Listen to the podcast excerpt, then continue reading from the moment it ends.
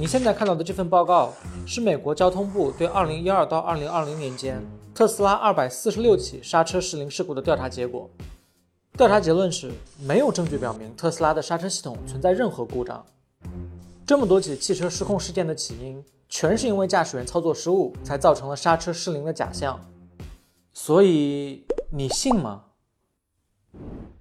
官方报告肯定不会张口就来，但还是有很多人表示不信。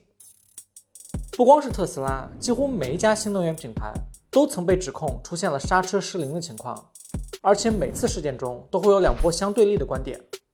一波观点认为一定是刹车有问题，厂商在掩盖真相；另一波观点认为根本没有证据能证明是刹车问题，肯定是车主误操作导致的。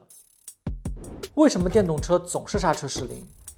我们希望从电车的刹车系统结构以及刹车方式入手，来讲清这个问题。才知道，在知识的海洋里狗刨。我们先来看一看电车的刹车系统是不是更不可靠。一辆汽车，不管是油车还是电车，都由四套基本结构组成，其中的底盘又包含了四个子系统。我们平常所说的刹车，就是其中的制动系统。大部分汽车的制动系统都包含这三个结构：制动器、液压系统和助力器。当你踩下刹车时，踏板推动活塞运动，液压系统中的液体会产生一定的内部压强，压强顺着油管传导到另一头，然后在大活塞上产生更大的压力，进而推开或挤压制动器中的这两片刹车片，让它们与车轮之间疯狂摩擦，让汽车减速。这整个系统就相当于一套角力传导加力量放大的物理机械结构，就算没有电子电路也能正常运作。在制动器和液压制动系统这方面，电车和油车没什么区别。它们最大的区别在于这里的助力器。听名字就知道，助力器的作用是进一步放大你刹车的力量。它的内部有一块真空区域，当你踩下刹车踏板时，进气阀门会打开，让外界空气与内部真空之间瞬间产生大约十万帕的压强差，给液压系统提供更强的力量。在传统油车中，助力器的真空来源是进气歧管。每当发动机启动时，进气歧管就会自动从外界抽取空气，形成负压，顺便为助力器抽取真空。但电车没有发动机，所以需要配备一台独立的电动真空泵，这就需要制动控制器等电控系统的参与。一听到电控，就会有人觉得它没有机械结构可靠了。这电子的哪有机械的可靠？这是给车装电脑吗？这是给电脑装轮子，不出事就有鬼了。那接下来还有电气化程度更高的。有越来越多的电动车开始用一种叫线控制动的方案，它直接取消了传统的真空泵设计，取而代之的是各类型的电子传感器和控制器。比如特斯拉、还有比亚迪、蔚来、本田、大众的部分车型都用了博世的线控制动方案助力器 iBooster。当你踩下刹车踏板时，iBooster 会把这个动作反馈给中央控制器，经过计算再决定要施加多大的刹车力度。这就难免会有人担心。如果电路发生故障，或者软件出了 bug，刹车不就失灵了吗？这是不是就是电车总是刹车失灵的原因？确实，谁也不能百分之百打包票，保证电路和软件绝对不会有 bug。而且这样的事情真的发生过，在二零二零年就有一辆车出现了电子刹车助力消失的问题。好在车主足够冷静聪明，没有出现损失。厂商在说明中提到。在助力器失效后，机械刹车仍然有效，但需要用力踩下。关键就在这里，就算助力器失灵，电车里的液压制动系统依然能正常工作，只不过没了助力器的帮助，刹车踏板会变得更硬、更重，但并不会踩到死都没有反应。这和大多数新闻里描述的刹车失灵事故并不一样。所以说开到一半我就习惯性的踩刹车了，就我当时直观的感受就是说我一踩就没有任何反应了，就是说。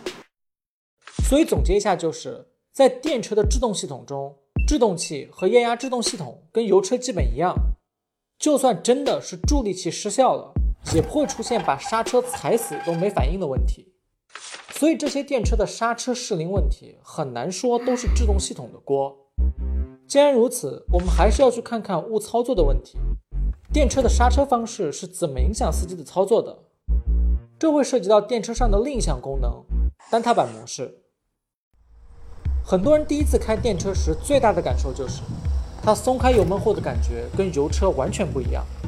燃油车在松开油门后，车还会以正常速度向前滑行，缓慢减速。但当电车松开油门后，车速会迅速降低，就好像是踩了刹车一样。但你并没有踩，这是因为现在的电车上都配备了一项功能——动能回收。动能回收是用来增加电车续航的。它的原理很简单，就是在你抬起油门的时候，让还在旋转的车轮反向带动电机旋转，通过磁生电把车辆的动能转化为电能，回收进电池，延长续航。因为动能要被转化为电能，所以电车松开油门后的减速感会比油车更强。像特斯拉等车型，在松开油门后，车辆会以相对较快的速度把车停下来，这就是所谓的单踏板模式。它并不是说这辆车没有刹车踏板，而是说只要通过松踩油门这一个踏板，就能实现启动、加速、刹车等所有操作。当然，如果需要更快刹停，你依然可以随时踩下刹车踏板。显然，单踏板模式的好处是能让汽车回收更多电能，带来更强的续航。但它的问题也很明显。对于老司机来说，踩油门、抬油门、踩刹车，以及每个动作后车辆速度的变化，早就形成了肌肉记忆。你现在让他去适应单踏板模式，多少都有些别扭。而对于新司机来说，你这操作方式跟驾校教的不一样啊！在单踏板模式下，司机很多时候只需要操作一个踏板。那么在紧急情况下，就有可能本能的再次踩向这个踏板，误把油门当刹车，导致危险发生。而在事故发生后，回忆起那个千钧一发的瞬间，自己到底踩的是刹车还是油门，可能真的说不清了。为了搞清楚事故前后到底发生了什么，如今大部分车上都配备了 EDR 系统，你可以把它理解为汽车上的黑匣子，能记录车辆的行驶数据。几乎在每一起闹得沸沸扬扬的事故中，厂商或者其他机构分析数据后给出的最终结果都一样，说刹车失灵其实是车主误操作的结果。但是，就算是汽车的刹车系统没问题，真的是车主误操作，厂商也不能把锅全推到司机身上，因为他们有义务尽量避免误操作所导致的危险后果。二零二三年，在国家市场管理总局启动缺陷调查的情况下。特斯拉召回了一百一十多万辆汽车。公告中说，召回是因为这些车上没有提供选择能量回收制动策略的功能，也没有对长时间深度踩下加速踏板的情况提供足够的提醒。这些因素叠加起来，就可能增加长时间误踩油门的情况，出现意外。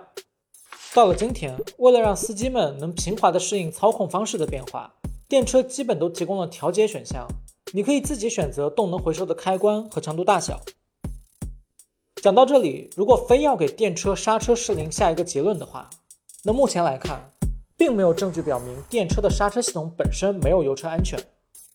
就算是电控的助力器失灵，也不会导致刹车完全失灵。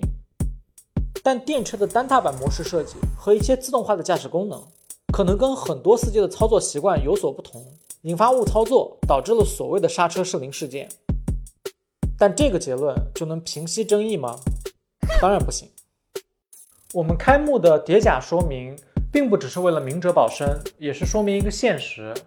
我们能提供的只是相对通用的结论，但具体到每一起事件、每辆车，只能具体情况具体分析，谁也不敢打包票说结论一定怎样。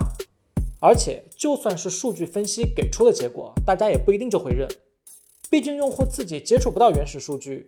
就算接触到了，也看不懂。当一家大公司把数据拿回去分析半天，然后说责任全归你，对于大多数人来说，心里确实难以接受。和碰撞的减速度达不到，所以吵肯定还是会吵的。用户和用户之间会吵，用户和厂商之间会吵，厂商和厂商之间也会吵。怎么才能不吵呢？有机智的从业者给出了一个解决方案，要不咱给刹车和油门都装上摄像头吧。好了，感谢你看到这里。如果有不同意见，欢迎在评论区里和平讨论。这是我们关于新能源车的第二期内容。之前我们介绍过混动车的分类和混战，之后我们还会介绍自动驾驶以及电池方案等相关问题。文件夹已经新建好了，有兴趣的话欢迎关注我们。下期再见。哟，这刹车失灵也太可怕了！哇，还好我的敞篷跑车有双刹车系统啊。不怕不怕不怕。